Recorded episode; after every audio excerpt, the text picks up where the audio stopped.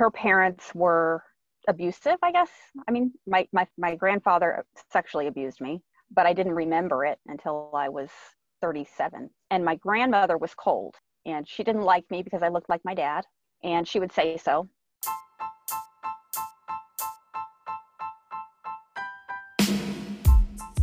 Welcome to How My Parents Raised Me. I'm Dawn Chitty. When we are born, we arrive here as pure and perfect souls, and the direction our life takes from that moment is deeply connected to what our parents bring to our lives. And what our parents bring to our lives is deeply connected to what their parents brought to their lives. And that's the cycle of families. I have always craved connection with real and raw stories to understand what makes you you what makes you the absolutely unique human that you are. Stories are medicine for the soul. They can connect us and they can change the world. And so, in this podcast, I'm listening to beautiful souls sharing their story. What happened to them, how they got through, and how they have healed and thrived despite everything to arrive right here in this moment. Content warning if you are triggered by the themes of this podcast, please seek a helpline in your city. What happens to a child who endures sexual abuse at the hands of a family member? What happens when complete dysfunction is your normal? I invite you to hear Jessica Mraz speaking about her extremely tough, challenging, and complex childhood, which resulted in Jessica's adult search for answers and a deep need to heal and find self worth and self love from the broken pieces of a fractured childhood. Jessica is a strong woman who is not afraid to share her story. Please join me in hearing it. Hi, Jessica. Thank you so much for joining me to discuss your experiences of growing up. Your story has many parts to it, but let's just start with a little bit about where you grew up and who was in your family. Okay. Um, so I was born in Indiana and um, Midwest, and we, my parents were young. My dad was in the Navy, so we moved to California when I was a baby and we lived there for a couple of years and then we moved to texas. We moved a lot. And then um, i lived there till i was six. And then i moved to indiana to live with my mom's parents um, until she could get on her feet because my dad decided to he decided that he you know didn't want a family anymore. So so we moved to indiana and that's where i lived up until five years ago when oh, i moved wow. to florida. But um so i grew up in indiana and um, mostly with my mother. And my mother was pretty, growing up with her was pretty chaotic because um, when we moved from Texas to Indiana, we lived with her parents for a short time and then we, we lived on our own in lots of trailer parks. and um, her parents were abusive i guess. I mean my, my father my grandfather sexually abused me but i didn't remember it until i was 37 he came wow. back. Um, and my grandmother was cold and she didn't like me because i looked like my dad and she would say so. And i remember one day you know my mom and her arguing about it. And you know that's a good memory though that my mom stood up for me that day and said you know yeah quit taking it out on her that she looks like Rex. But I remember them fighting and I feeling like it was my fault because they were doing it in front of me. It was we were sitting at McDonald's and the two of them were crying. They were fighting and yelling at each other and then they were both crying and I just remember thinking it was my fault, you know. Right. Yeah. So um so yeah, so I never felt comfortable. I never felt safe. Um my mom dated a lot a lot of guys in and out. Um, my grandparents did, they ended up dying when I was eight and nine years old. And I hate to say it, it sounds terrible, but it was kind of kind of a blessing in a way because they were really I hated I hated their house. I hated being around them. and so not that I would I, I didn't feel happy that they died or anything like that I, I was kind of indifferent you know I didn't really feel anything yeah um, because I had no bond. There was no bond with my grandmother and then with my grandfather he abused me so um so we moved a lot. That was hard. I I had a hard time connecting to peers when I look back now. Um, I didn't really have friends until I got to maybe like probably like fifth grade is when I remember having mem- real memories of friends and yeah. But i think that i think that when you're the big thing is that that i want to the reason i started this is because i want women to know all of that's normal. Like not connecting to your peers is normal. Um, maybe not being able to pay attention because you're how do you pay attention when you're up all night you know? When yeah. you're, you're not getting good rest or um, you're you're afraid that the heat's going to be turned off, you know, because mom didn't pay the bill because she didn't have enough money or mom's upset. So you're so worried about mom being upset that you're, you're, it's hard to focus at, yeah. on school. You know what I mean? And so it's really important that kids don't get burdened with adult problems, you know? Yeah. Mm. So that's one thing. But, um, but I also want women to know when they have grown up like this that it affects you. And it doesn't matter if someone else went through something worse, it affects them too. Um, it doesn't have any less of effect on you. Do you know what I'm saying? Just because yeah. I think we do that a lot. We do that a lot. We say, oh, well, you know, they had it worse. And I did that for a time. But it still impacts your biology, your physiology, your mind body connection. Um, and so it's still it's still important. You know, it's still important to understand. And I think that a lot of women, especially the way that I grew up feeling I felt very unseen and very much a burden and very much like my needs. I shouldn't have needs. Having needs was wrong and bad. And I just felt in the way. And I just was very meek and mild. And I don't think that's my natural temperament. I think that that was just, you know, the conditions that I grew up yeah. in. I always felt like a problem. So like with my you know i'm my grandmother she asked me if i wanted something i'd be like no i'm good. If i went to someone's house do you want a cookie? You want a drink? No i'm fine. Because yeah. i didn't want to be an inconvenience you know? Yeah. Yes go ahead sorry. I was just going to say you learn to play small don't you? Because you're not in you feel so unimportant you don't want to you don't want to impose on people you just kind of make yourself smaller yes I and i think yeah. that's so true and and i think a lot of women do that and then if we can recognize that these patterns often start in childhood then we can start to break down the pattern. Do you know what i mean? We can start you, it's like trying to um, solve a problem. You have to you have to get to the root of the problem. You know what yeah. i mean Mm. So will willpower only gets you so far. You know, you can say I'm going to do better. I'm not going to beat myself up. But if you don't get to the root of the problem, the foundation, it's really not going to make a significant impact. Yeah. So. So with your mum growing up, it was mainly the two of you. What was your relationship like with her? You obviously, it sounds as if you were. It wasn't like an easy relationship. So I, I did have a younger brother. Um, he was about four years younger, and um, I I felt very maternal towards him, you know, growing up.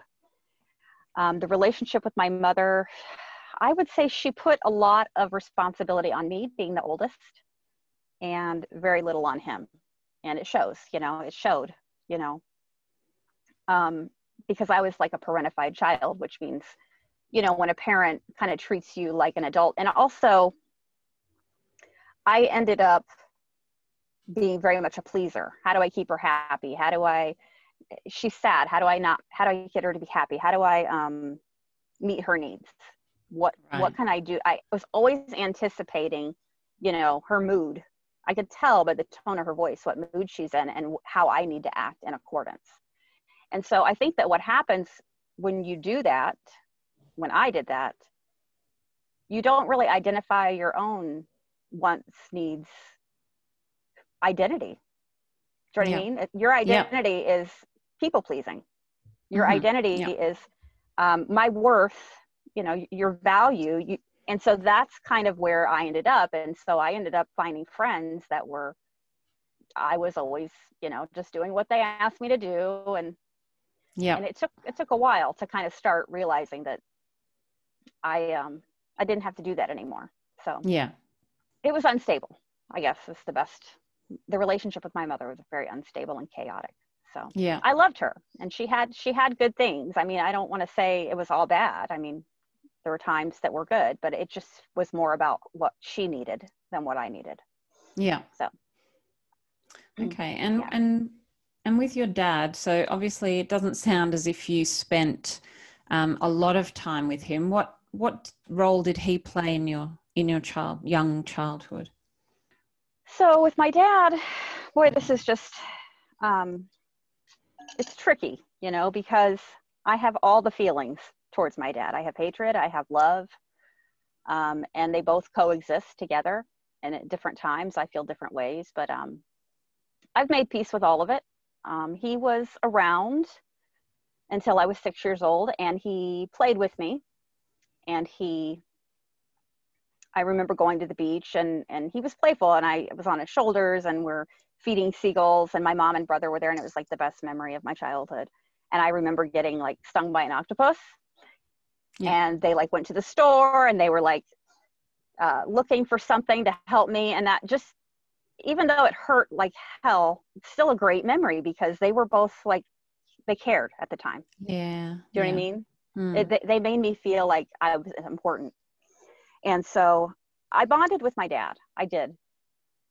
And I would say more so than I bonded with my mother. And which which sounds bad to say, but I'm just honoring the way that I feel, you know. Yeah. Um, sometimes the way we feel isn't the way we want to feel. Yeah. And I think sometimes we deny that, but I've gotten past that. You know, I kind of just I, there are no bad feelings. You feel what you feel for a reason. And so I think with my dad, he um, he and I bonded, but he was not a good person.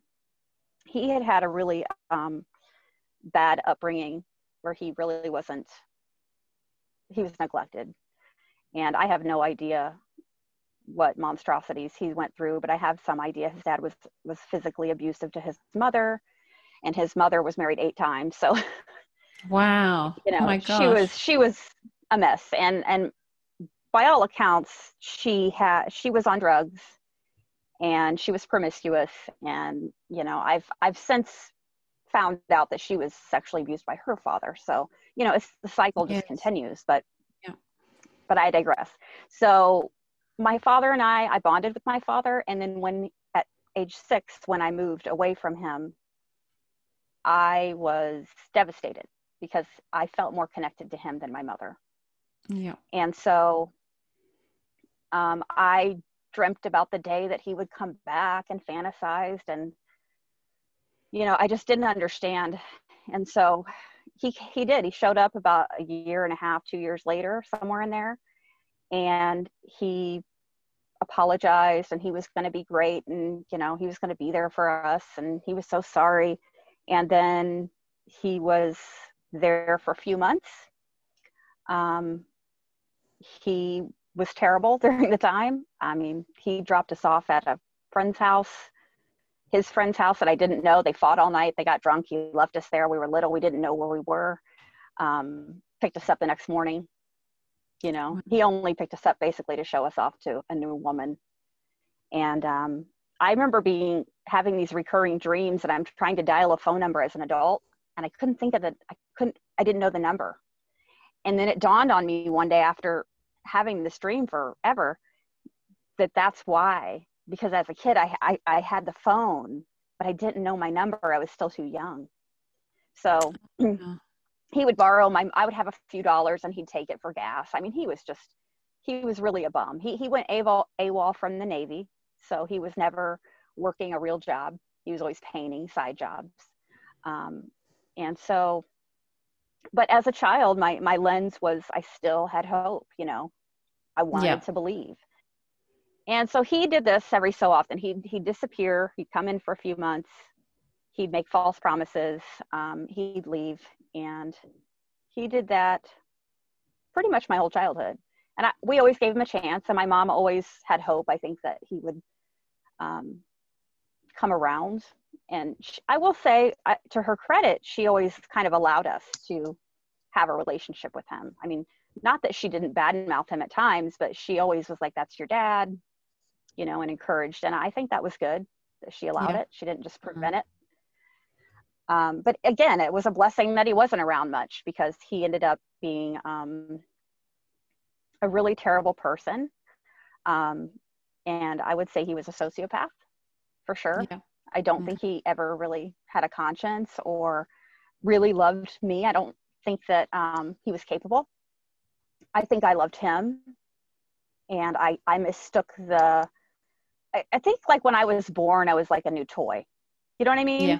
Mm, yeah. I was a novelty. And I think, you know, he played with me and showed me off, and that felt like love to me. But I don't think it was genuine love because as I've learned, you know, from reading and webinars and just education through the years and therapy and he he he meets all the criteria. I mean, he has a long history of doing a lot of terrible things and um so but because of that instability with him I, I, I went through a promiscuous phase as a teen. And I think that yeah. that's because I was looking for that. Uh, when you're, when you miss that need, there's still this desire to get that fulfilled somewhere. Yeah. But it's not always a conscious thing. You're not really aware of it. And so, you know, and the reason I want to talk about this too is that, first of all, I don't feel shamed anymore. There was a time that I did but when when girls are behaving that way that behavior is communication yeah. and so they're behaving that way because that's where they feel valued that's where they're getting their attention if they're feeling valued for being smart for being um, kind you know they're not going to go out and behave that way so they it's a byproduct of what they've been through and then they go out in the community and they get shamed even more and that just perpetuates more of the cycle do you know what I mean? Yeah, absolutely. And so I think it's really important to understand that a lot of a lot of these behaviors do not need to be shamed. We need to be taking the time so that they can understand why they're behaving that way and, and give them love and attention in ways that that are healthy and you know contribute to a better lifestyle you know yeah absolutely so by some by some grace i mean i i i went through that for about a year and a half and i i by my senior year in high school, I thought, you know what? I don't like myself. I don't want to be this person. Like, and I, once I could work and I started exercising, like it just gave me a purpose and I just couldn't wait to get out of my house. So by some grace, and by some grace, I, I you know, I, I married a really nice guy. You know, I was like, I'm not marrying anybody remotely like my father. So I had kind of figured it out by the time I was, you know, 18, 19. So, you know, I, I was lucky that way, you know. Yeah. I think there are women that that for whatever reason I had that head on my shoulders and I I have so much gratitude for that. Absolutely. So, so when when you're a small child and there was all these sort of things going on, was there a lot of confusion for you around it or was it just your normal? That's a good question. Um, I guess I would say a little of both. I think that I always felt out of place. I a lot of my mom's family, I, I didn't even like them. I, I, I couldn't stand being around them. Um, they were scary. They were, I can't even describe fully how unbalanced and unhealthy some of the people in the family were. But yeah. um, I guess on some level, it seemed normal up until I started to get older and I started to have friends. And I did. I luckily my dad's oldest sister, her name is Dee, and she, her and her husband, they had three kids. They lived in the country, and they would like buy us school clothes, and we would go to their house. And they lived out in the country, and they had farm animals, and it was a much like more normal, stable environment. And so, I think having that kind of showed me what a little bit more normalcy was. I mean, I played with my cousins and we had a lot of good times. They took us on vacation sometime. And so, you know, I still, you know, will write her a letter once in a while and say, you know, thank you so much. Like, you don't know how much that meant to me.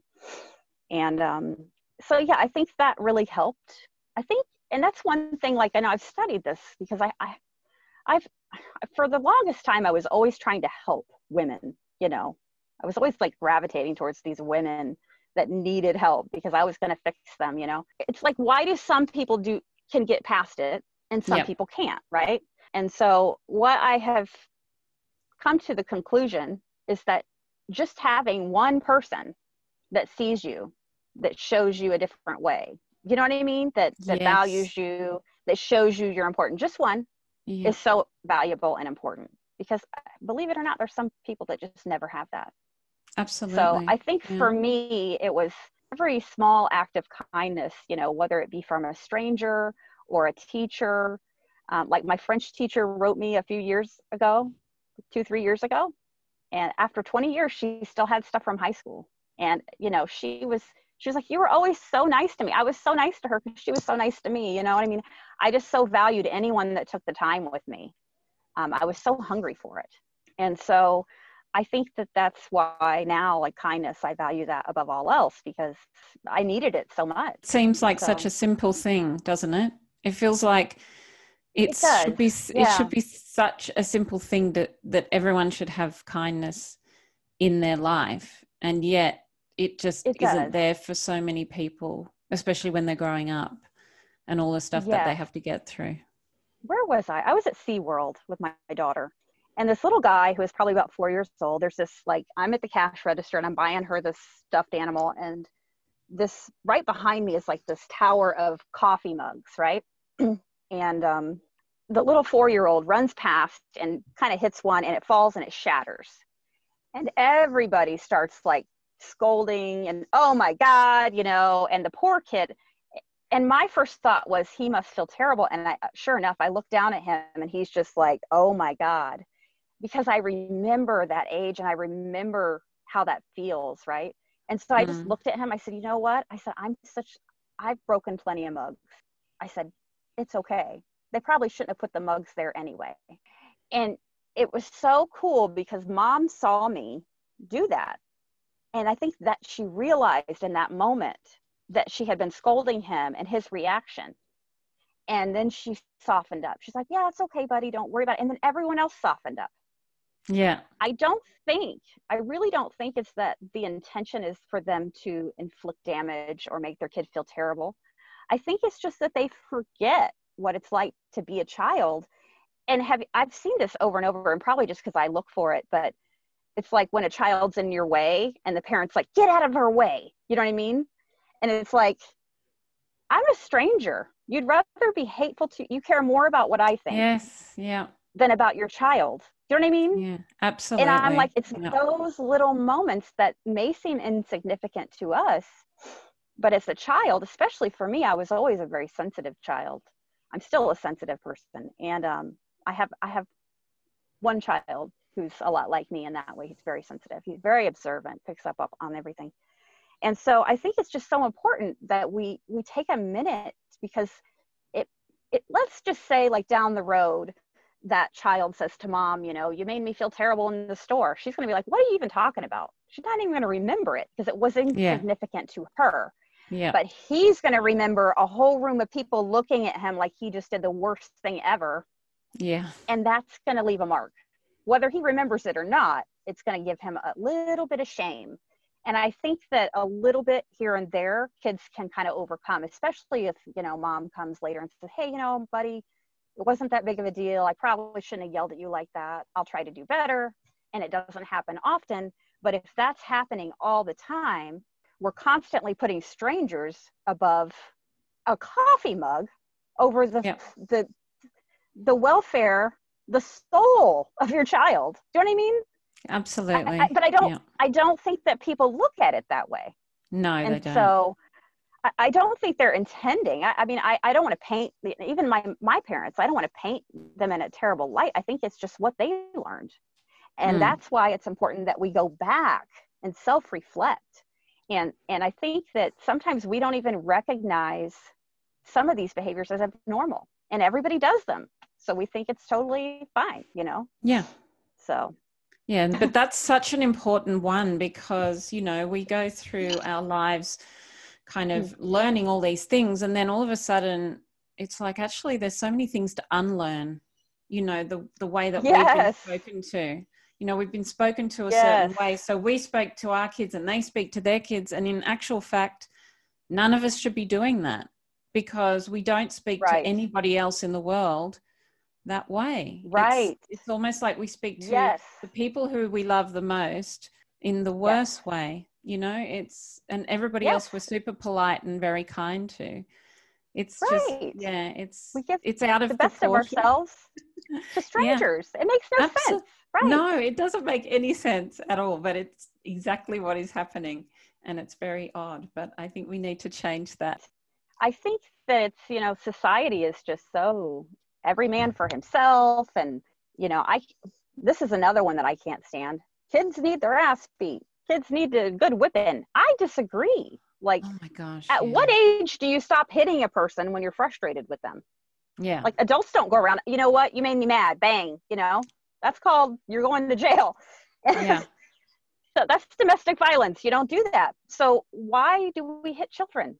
Mm. That's just my personal take on it. And I'm not, there were a couple times when my kids were really like toddlers and I swatted them on the butt with their little diaper on, like a little pat on the butt.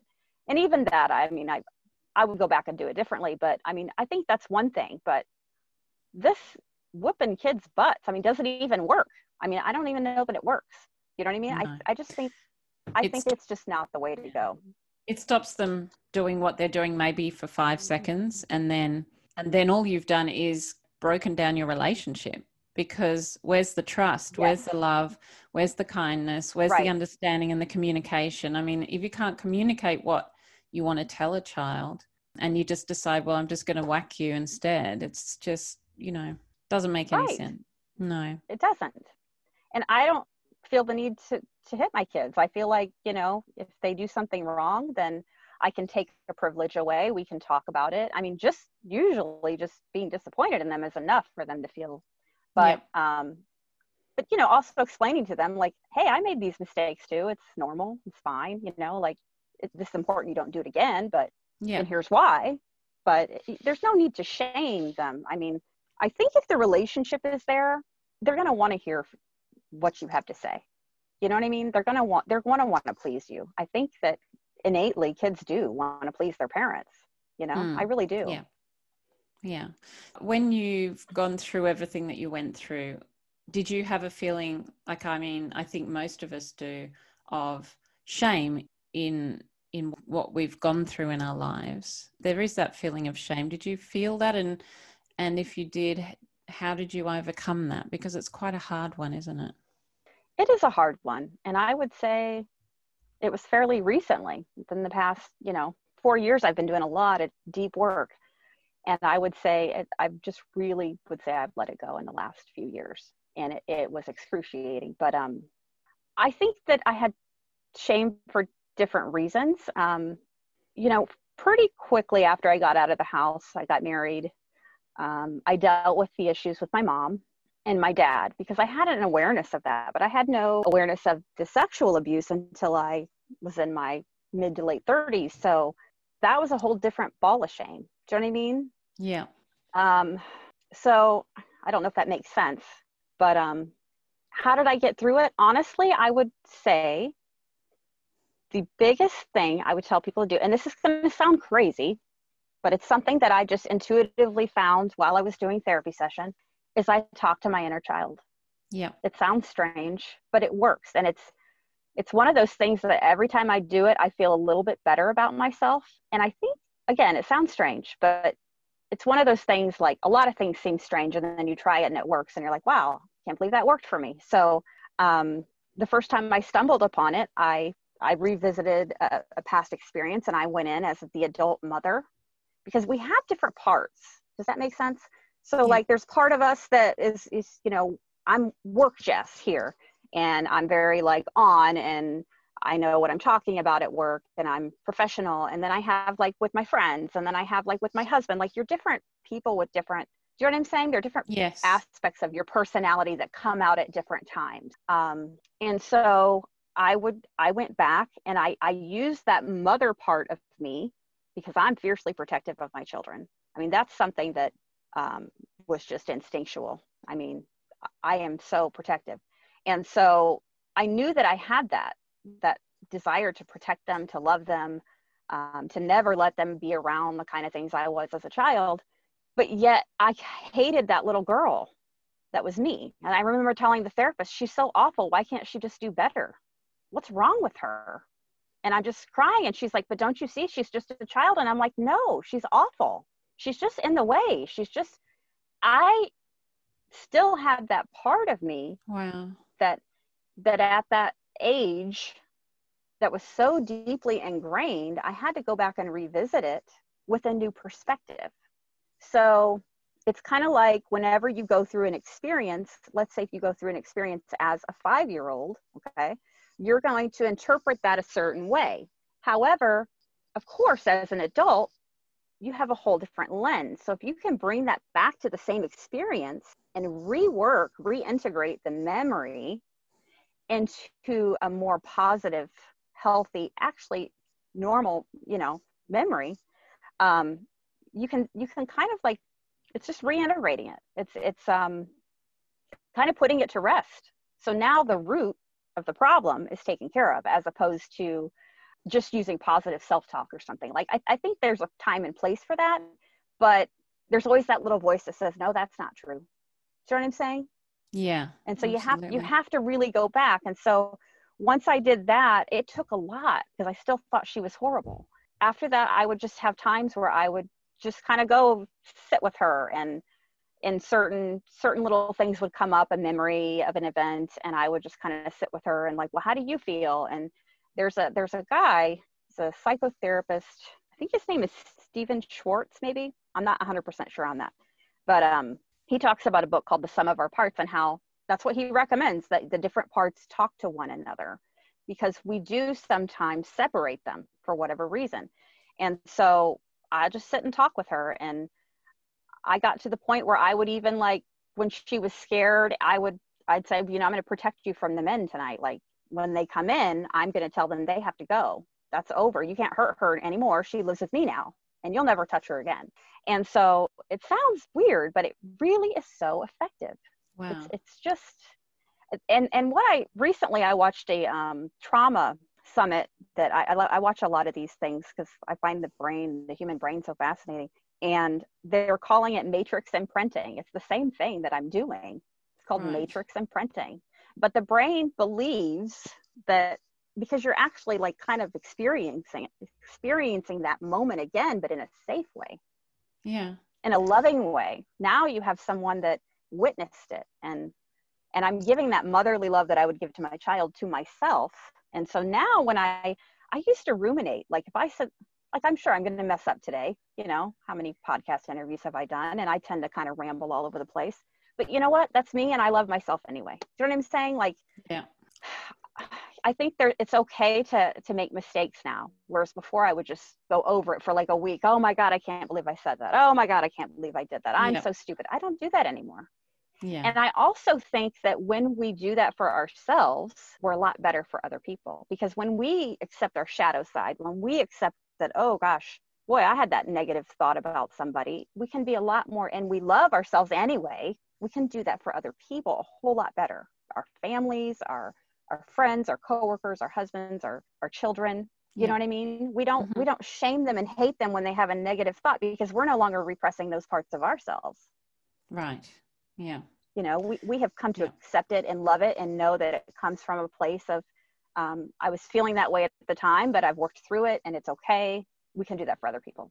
And talking about the power of the brain, so you said that you didn't recognize the abuse until you were 37.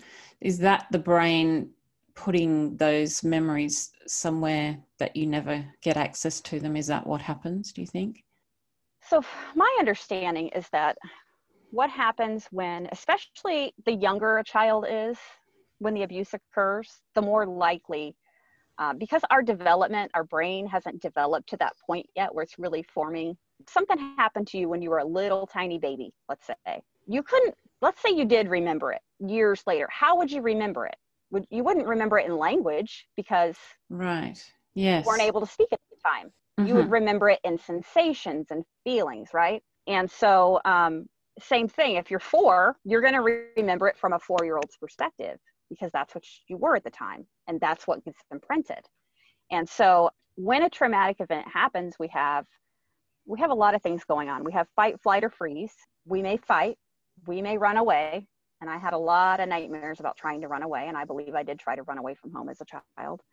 Um, my mom would tell me the story about how I walked to the gas station. I was behind her, and all of a sudden I was gone. And she said, oh. I just walked to the gas station by myself instead of following my mother.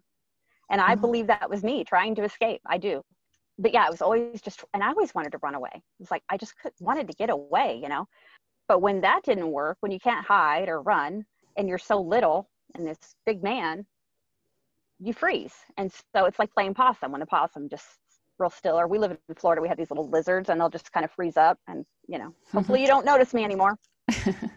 and so um, that's what you do. You freeze up. And so like for me when the memories ha- recurred i could remember the peripheral but i could never remember the worst of it because by the time the worst of it happens my brain just kind of protected me and it went offline. Okay. so the con- mm. the conscious awareness part goes offline. And and i even had when i first started having memories i had like some of the memories i was outside of my body looking at myself and i remember thinking oh my god this is crazy. I'm crazy. What's wrong with me? How could i possibly remember watching myself but I learned later that's totally normal. There's a part of the brain that makes you think you're outside of yourself and it's happening to someone else to protect you. Wow. To, so that you don't have to feel like it's happening to you. Yes. So it's called dissociation. So it's where your mind kind of checks out. It kind of is like somewhere else. It's kind of like um, when you're just like on autopilot. It's, yeah. it's kind of like that. So, um, so basically, I I did. I would check out during the worst of it, but even though your brain checks out, your body remembers it all. And so when you're normally remembering an event, like let's say your mom makes this great chili and you smell it, and every time you smell it, it reminds you of home, and you get that warm, fuzzy feeling in your chest, and you just feel comfortable and happy. And um, most people can relate to something like that. Like they smell a smell and it reminds them of that time they went to the bonfire. You know what I mean? Like there's yeah. these events mm-hmm. that happen, and and it's like a whole body feeling. Well, that's an integrated memory that you remember. With trauma, it doesn't get stored the right way. So the right side of the brain goes haywire. It really lights up, and that's the emotional, that's the visual. And then the left side of the brain, which manages time and it manages, it manages language, it kind of shuts down. So you've got this overactive right, this left that's not working. So you're not integrating the memory properly um, the cortisol level affects the hippocampus, which is um, cortisol is your stress hormone, and then your hippocampus is your memory center. So when you mm. have high levels of cortisol floating, it will also decrease your memory center physically. It shrinks up wow. to 10%, 8 to, okay. 8 to 10%. And so, and then the amygdala, which is the, the fight or flight, the be on alert, actually grows in size. And so you, you end up kind of wired this anxiety and always kind of looking for threat because it's actually grown in size. So um, there are physiological changes that happen and your nervous system changes. And so it's not just a memory like you recall it and it's it's an unpleasant thought, it's a whole body sensation. And so yeah. when things like that happen, especially like when you don't have anybody to witness it or hear it or support it, like there I, I told my mom, I said, you know, I took a bath with this guy. And she's like, oh, okay. She thought it was normal. That was my way of trying to tell her. Yeah. But she didn't listen to me or hear me. And I don't know what if I said anything else or not because I was too little to really remember. But I, I remember just coming to the conclusion. I, I was afraid one day we were playing.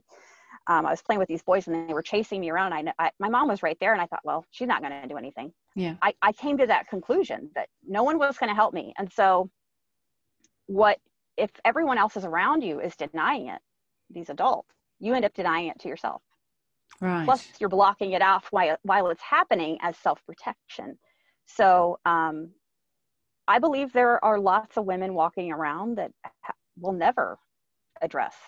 They, they'll have they'll have trouble with intimacy. That was an issue i had. Um, i could be totally comfortable this sounds crazy but i could be totally comfortable with like a one night stand in high school.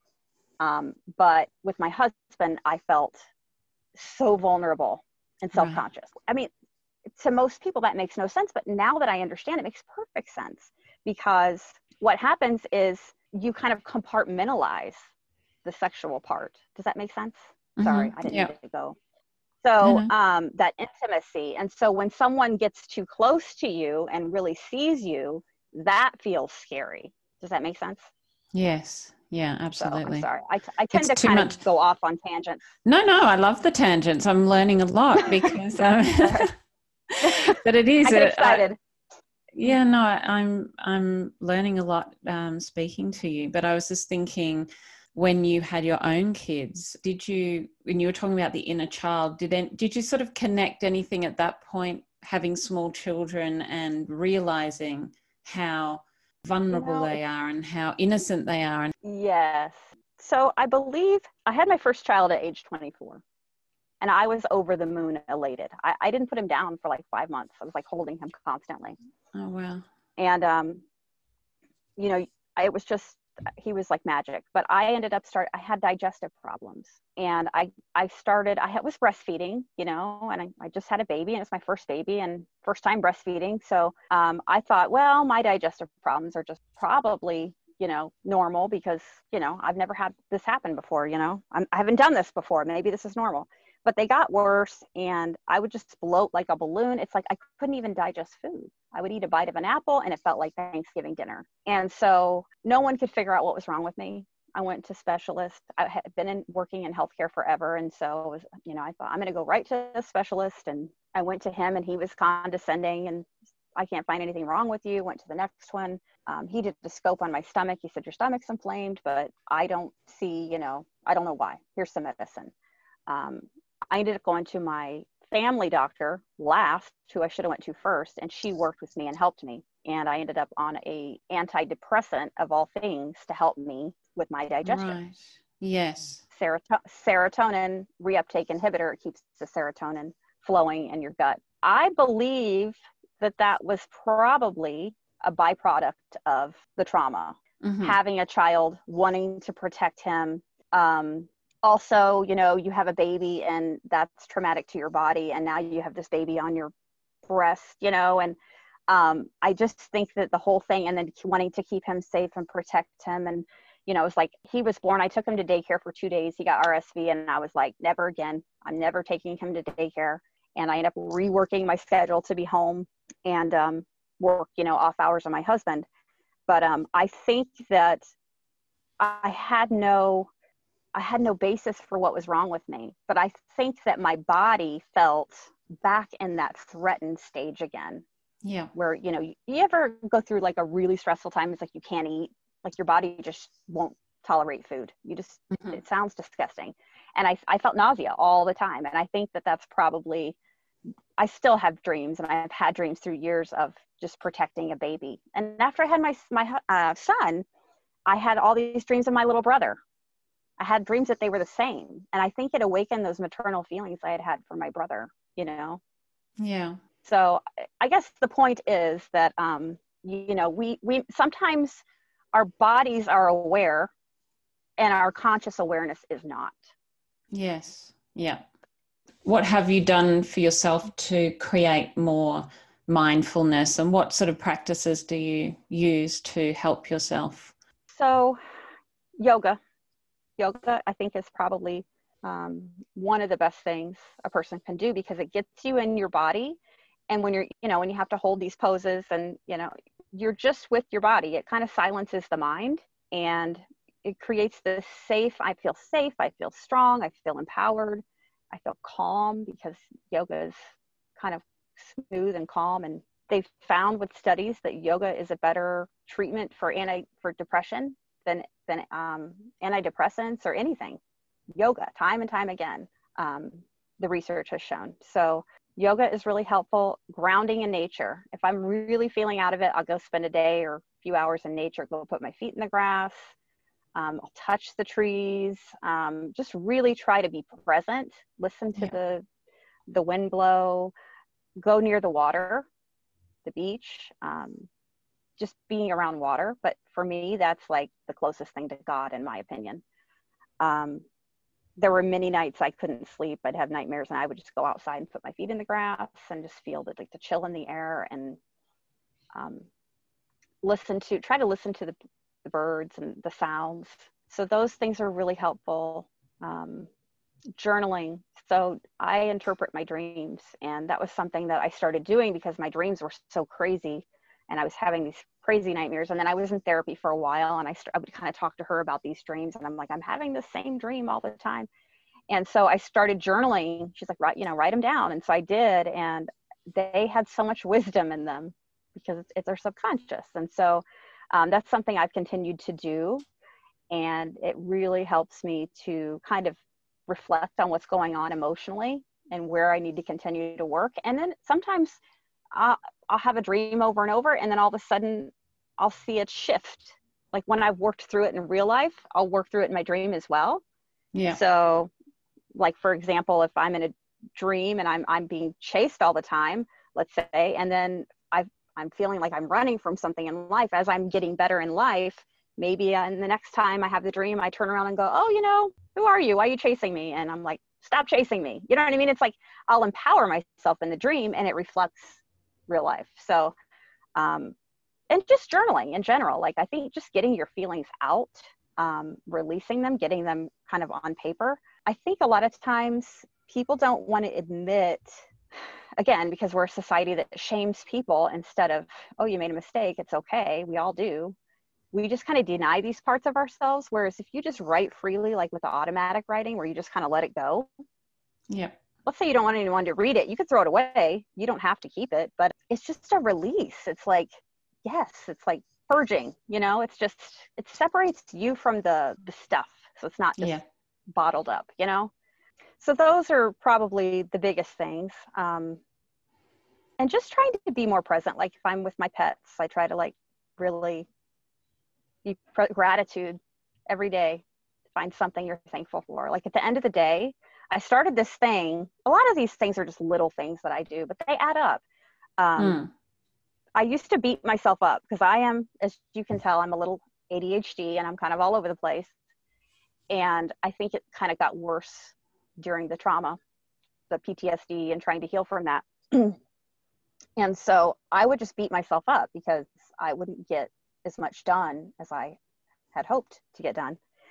And so at the end of the day, I would think, oh, well, you didn't do this and you didn't do that. And, you know, there's dust on the ceiling fan. And like, so I, I stopped doing that. I said, okay, every time I caught myself doing that, I would make it a point to, at the end of the day, one thing you did right today. And I would just sit there and I would come up with it. Okay, you you drove the kids to school. Oh my God, you're an amazing mom. And you know, you didn't feel like it, but you got up, you took them to school. I mean, it could be something so simple. Um, or I might realize like I got more done than I thought. Like you took the kids to the orthodontist and you made the lunches and you, you know, you called the friend and checked on her like you wow you really did a lot like just taking that time to like it's kind of like cognitive behavioral therapy but it's it's basically every time i started having that negative you suck you know you're yeah. terrible i would just force myself to go nope let's look at some of the good stuff and over time it just really made a difference. So it's something i still will do. But honestly it gets to the point where you're so used to doing it, that but now the negative talk doesn't come as often anyway. You have to push it for a while and then it just becomes more part of what you're doing. Right yeah. right and that's how we we get better at anything right? I mean there's nothing mm. really that we can just we don't walk in and you know just want to play the guitar pick it up and play. I mean it's a practice. We do it and we do it and we do it and then finally one day we start to see the fruits of our labor and then you know it gets a little easier and then you fine tune it. So so i would say you know i'm at the like the stabilization. Like i'm pretty stable but they still have some little things to work on. So but just trying to be present um, sometimes like we're in the house and we're laughing and we're joking and i just try to take it in and i just try to like this is such a great moment because i think yeah. um, brene brown do you know who she is? Yeah mm-hmm. she's so great. But she talks about how like it's those little moments that, that we miss you know down the road. You don't miss like the great big disney vacation. You miss the little moments where your kids were like crabby and you know you had that funny story at breakfast where somebody spilled the the cereal and it was a mess. And like those are the moments you miss right? Like yeah. and so but for whatever reason we don't take the time to really appreciate it. We think it has to be some big huge thing yeah. So so i try to do that as well. I try to just take time to to just take it all in every so often. Yeah what's going right you know? Yeah, yeah, such such good advice. That's such good advice. Um do you have Thank a you. relationship with your parents these days? Um, my mother, yes, I have a relationship with her. I've had to set boundaries.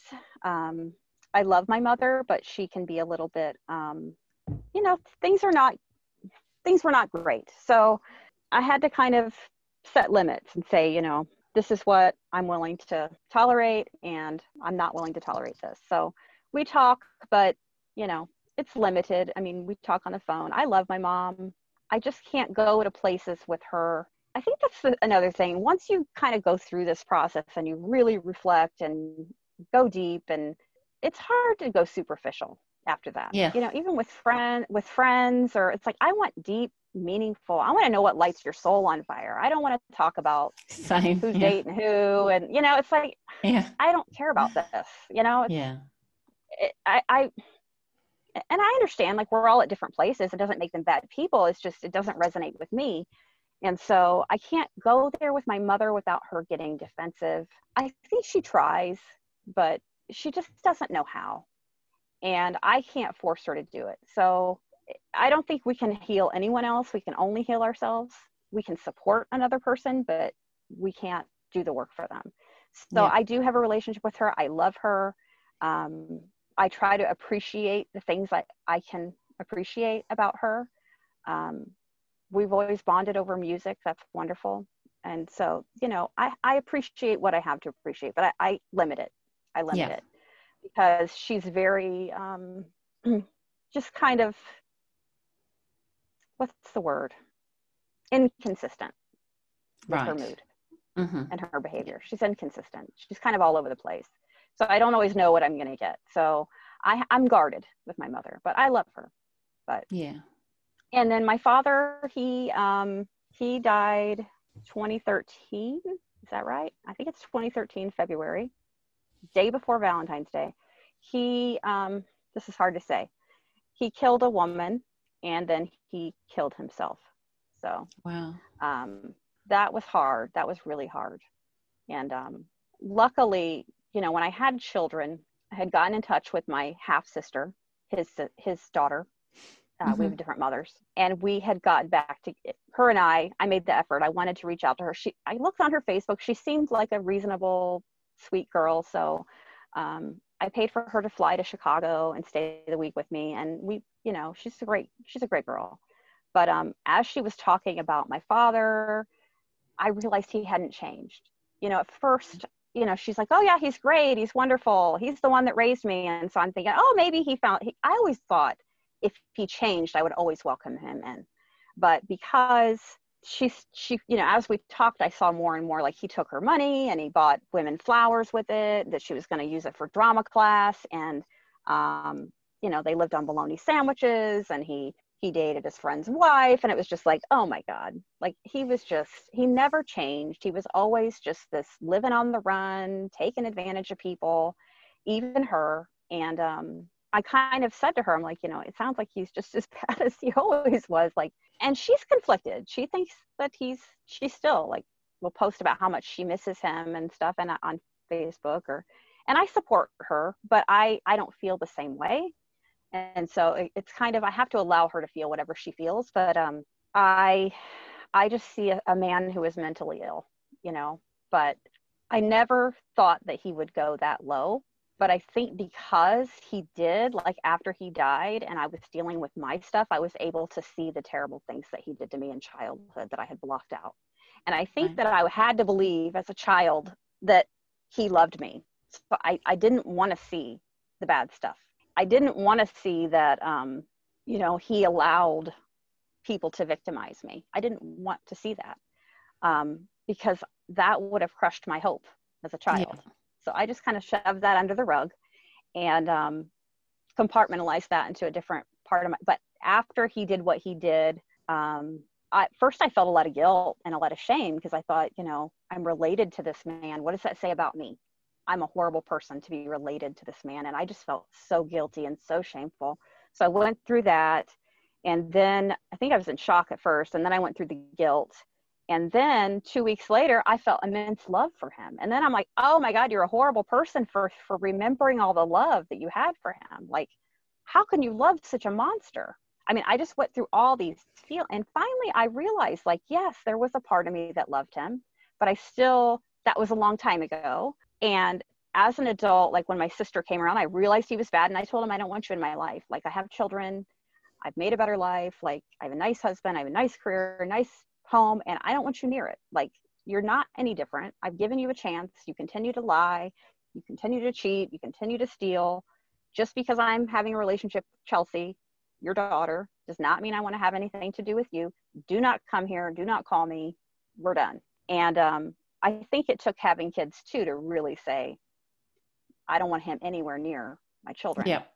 Mm. But when he died, you know, my sister called and told me, and I was still really shocked and, and I, I had to process all these feelings. And so I think it's really hard. People have a tendency, and I am so the opposite. I've always been this way, but I I, I don't really understand it, but I, I, I grasp the concept. They're black and white thinkers. So they're like, I either love this person or I hate this person. And they, they don't know how to marry the two feelings. Do you know what I'm saying? Mm-hmm. And yeah. so for me, I, I both love him. Like I can tap into that feeling of loving him. And I also despise him. I mean, he was grotesque, but at the same time, he was once a little boy that was in that situation. So it's complicated. You know what I mean? But so I think complicated. That's okay. It? It's mm. okay. It's okay. And I think that that's where I want to like give women permission. It's okay one minute to think I hate my dad and the next minute to think I loved my dad and and then to feel guilty about it and like just let your feelings come, make peace with them and they can actually coexist. Like once you understand that like that's normal because you know we process and store these things and at the time that I processed some of the good memories that's what I felt and so that's true. But then later, when I experience these other things, that's also true. It, it doesn't have to be either or, you know? Yeah. And I think when we can blend it and realize that that's part of the human experience, sometimes it's going to be contrasting. And, and, and that's balance, you know? We have to accept all of it, not just the parts that are pretty or the parts that we deem acceptable by society. Um, that's when real growth and coming home you know when you realize that you can do that and it's just I, it's liberating as i've i'm very open about my experience um, as i've gotten to know people and talk to them they share with me some crazy stuff you know for a while and i think i shared this with you i mean for a while you think god i i, I feel like i don't even want to tell anybody about this they're going to think i'm like a Jerry Springer person, you know, like you know who Jerry Springer yes, is. He's like this horrible talk show, and I can't stand it. Like it's all these dysfunctional people just doing crazy things. But yeah. I feel like that's where I grew up. But I never wanted to be there, and I I couldn't wait to get out. And so I think that when we carry the shame that oh well we're part of them, so we have to feel the same. We don't. We don't. We can liberate ourselves. We can free ourselves. But it's okay to have all the feelings you know it's all part of it but when you pick and choose you're denying a part of yourself and so you're kind of at war with yourself do you know what i mean so true yeah that's really true isn't it yeah because it's all all of it's just part of the truth right it's all part of the truth and it's just right. accepting all those parts yeah right but it's hard work and it, it it it's confusing but i think the big thing is like i would tell anyone is that let your intuition guide you but i think so many of us we get like when i was little and i knew it was wrong and i tried to tell in my own verbal way you know he's taking a bath with me and no one listens to you you learn to doubt yourself.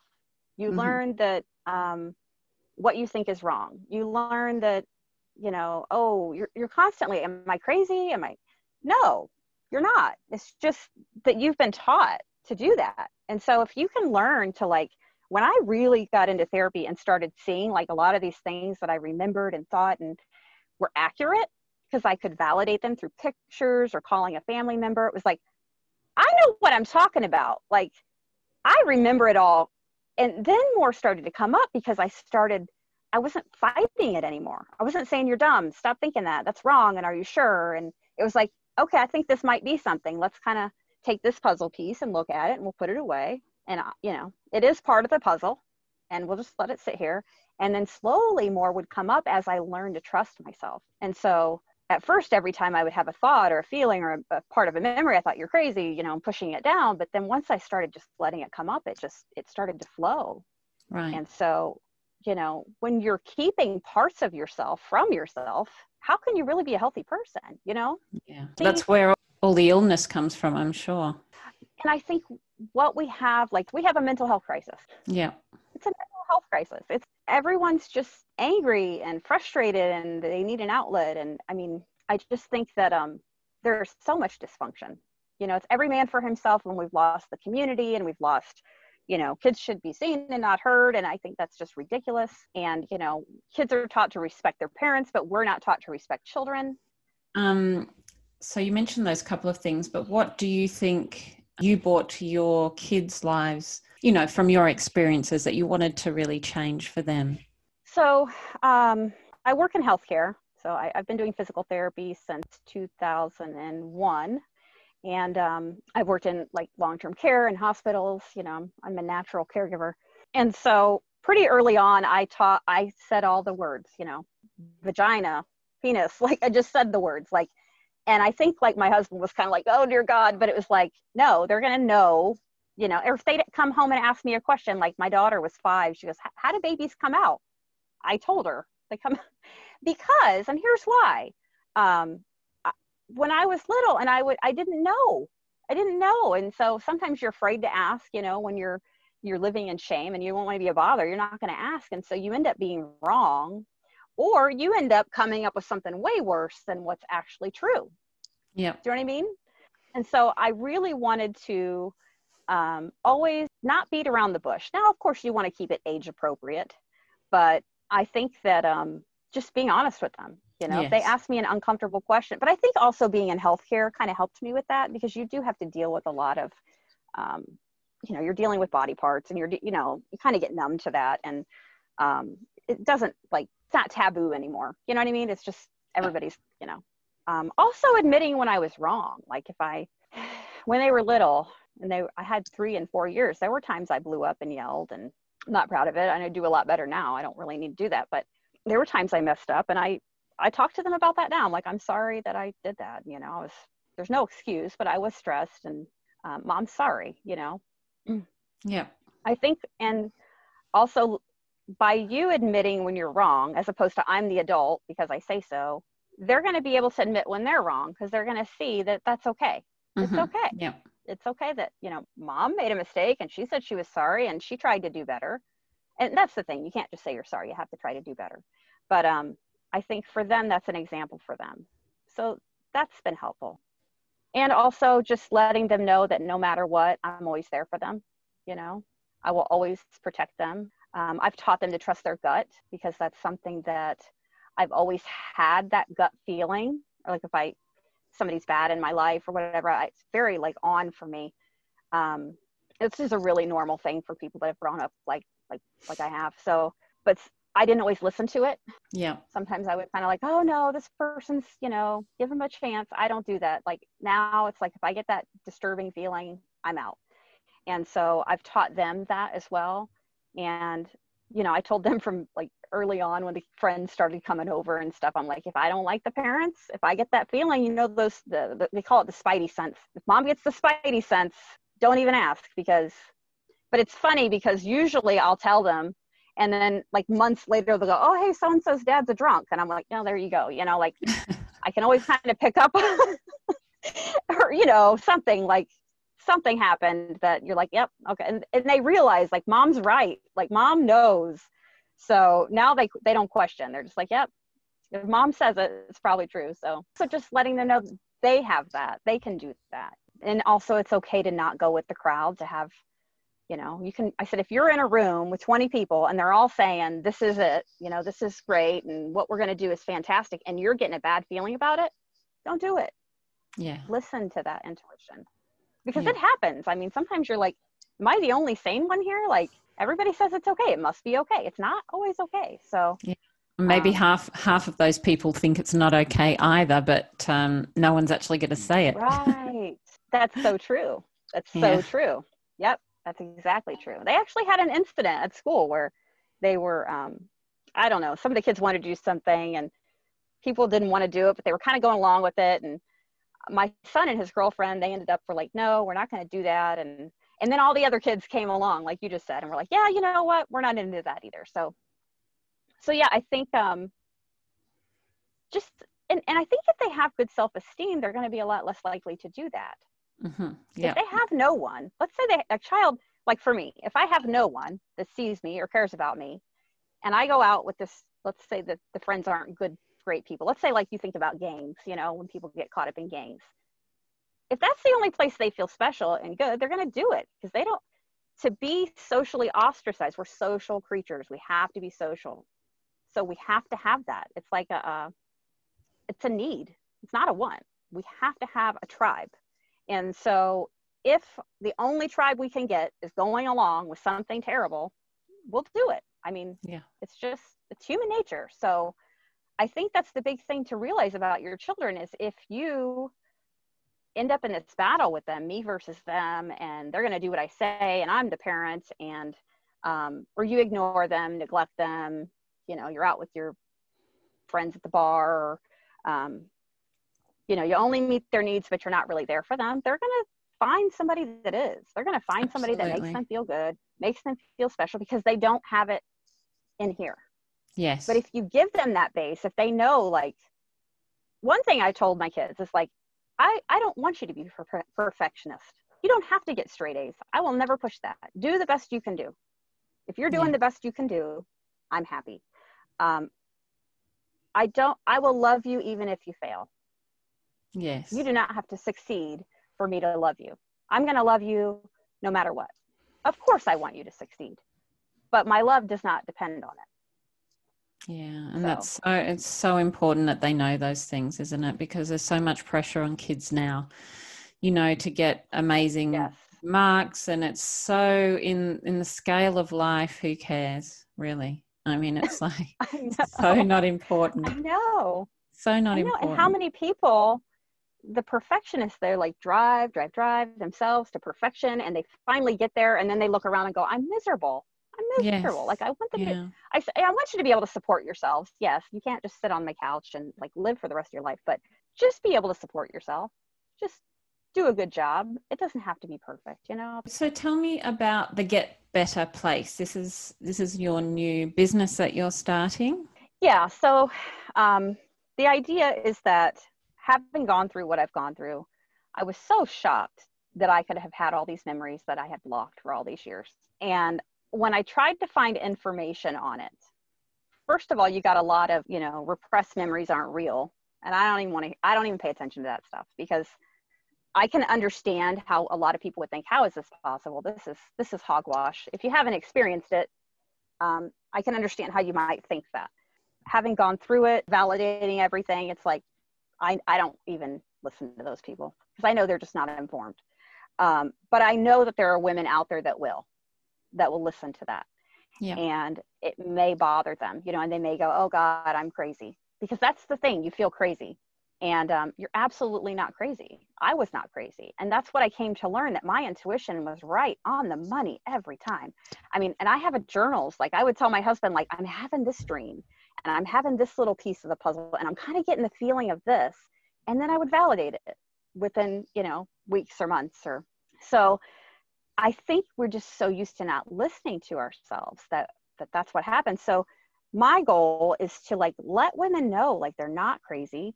Um, there were a few women that had written memoirs that I read, and it was like, oh my God, thank God somebody has been through this.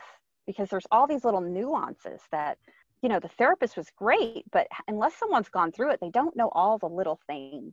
I think that the thing that really helps us to get better is to know we're not alone, to know that someone understands, and who understands better than someone that's been through it, right? Yeah. Um, so I think I have so many goals. I mean, I really want to just, first of all, I want to help women. I want them, I want to educate, I want to inspire, but I also don't want to, yes, it's horrible stuff. Yes, it's, it's, it's not pretty. And a lot of people don't want to hear anything about sexual abuse. However, I'm not afraid to talk about it. I don't have any shame because it was never mine to begin with anymore. So I can talk about it. And I know that's that's a really hard thing for a lot of women. And so I just kind of want to like kind of pay it forward. All the women that did it before me, even though I couldn't find that many, I valued them. I mean, they're like my heroes. And so like I want to be that next generation that says, "Hey, you know, let go of the shame, listen to your intuition, come home to yourself, silence the inner critic, stop beating yourself up. Um, and if you can't do it, you know, for me, it's like, am I being selfish by doing that? Actually, you're not. When you when you do it for yourself, you can love everyone else around you that much better. So, yeah. um, so if you you know if you have to to get started, if you have to think I'm doing this for my family and relationships, then do it that way until you kind of learn to do it for yourself. So the whole point of starting it was to start it's kind of like in physical i always liken it to this. So like in physical therapy when patients come to me explain what this is the process. You know here's here's all of the things that you might be going through and it's all okay. And just kind of give that reassurance and um, i also want it to be happy and light and it doesn't have to be heavy all the time and some people can't even deal with any of this until they feel safe in their bodies or they learn uh, in therapy the first thing i learned was to calm my body. So to have a safe space in my um, mind. So for me it was the beach and i would just sit and think of the beach and my whole body felt relaxed and i just i did that over and over and over. That way when i got too distressed i could i kind of like condition myself to come back to that place and that state of mind.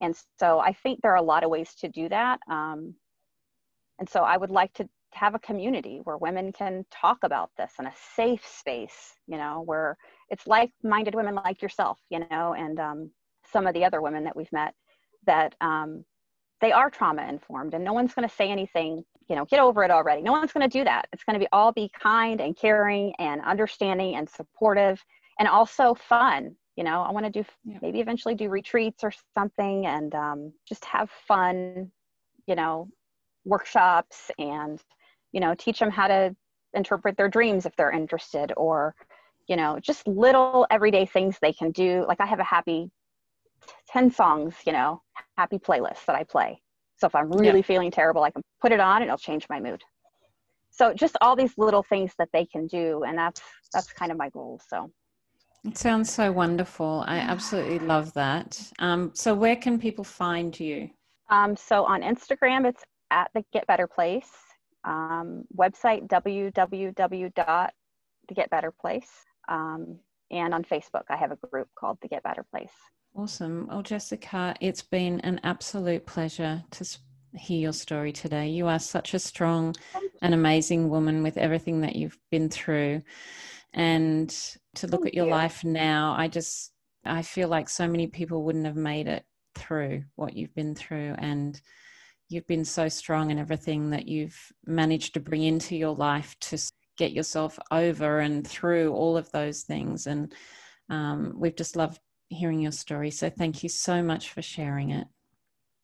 Thank you, Dawn. I appreciate it. And I so I'm so thankful for what you're doing because ultimately, wouldn't it be great if women never had to heal? But yes. we just took care of, you know, we just had we gave children what they needed from the get-go and so yeah. that healing didn't even need to happen you know i mean that's that's the ultimate right there that's so that's the dream yeah absolutely thank you yeah. so much so, what an amazing person jessica is she had so much to deal with as a small child and beyond and she has spent her life dealing with those things figuring them out and trying to resolve them in her mind and she has come to a point where she says, I feel no shame, and it was never mine in the first place. And how powerful and amazing is that? She is so strong, and I know that many of us can struggle with these things for a lifetime. And it's so amazing to see somebody like Jessica who's worked her way through it and she's moving on with her life and She's not holding on to those things. She has an amazing husband and three kids, and she's living her best life. And I feel so honored to have heard Jessica's story today. Here are the takeaways Number one, childhood trauma can lead to many, many issues, including a lack of self worth and looking for love and acceptance in the wrong places, because we will all find connection where we can. So if your child doesn't find love and acceptance in your family, they will find it elsewhere. Number two, it's normal to make mistakes. Allow your kids to make a mistake, apologize, learn from it, and move on. Number three, let go of shame. It was never yours in the first place. Number four, we all need one person to value us. If we can't do that for our child, make sure there are other mentors there for them. Number five, remember what it's like to be a child. They are still learning and they are not perfect. Number six, talk to your child better than anyone else in your life. Number seven, check in with your inner child every day to allow healing from trauma. Thank you so much for being here. Please check the show notes for all the links related to this podcast, including book recommendations. If you have a story to share, questions about this episode, or want to connect in any way, I would love to chat please come and find me on Instagram at My Big Love Project. And please don't forget to subscribe, rate, and review. Can you think of one person whose life might change a tiny bit in a positive way by hearing this episode? Please go ahead and share it with someone you know needs to hear it. These stories are so important. You are such an incredible soul because you are you. You are unique. Your journey is unique and you can absolutely change the world with your story. Your time is precious, and I so appreciate you being here. Thank you for joining me. I'll catch you next week.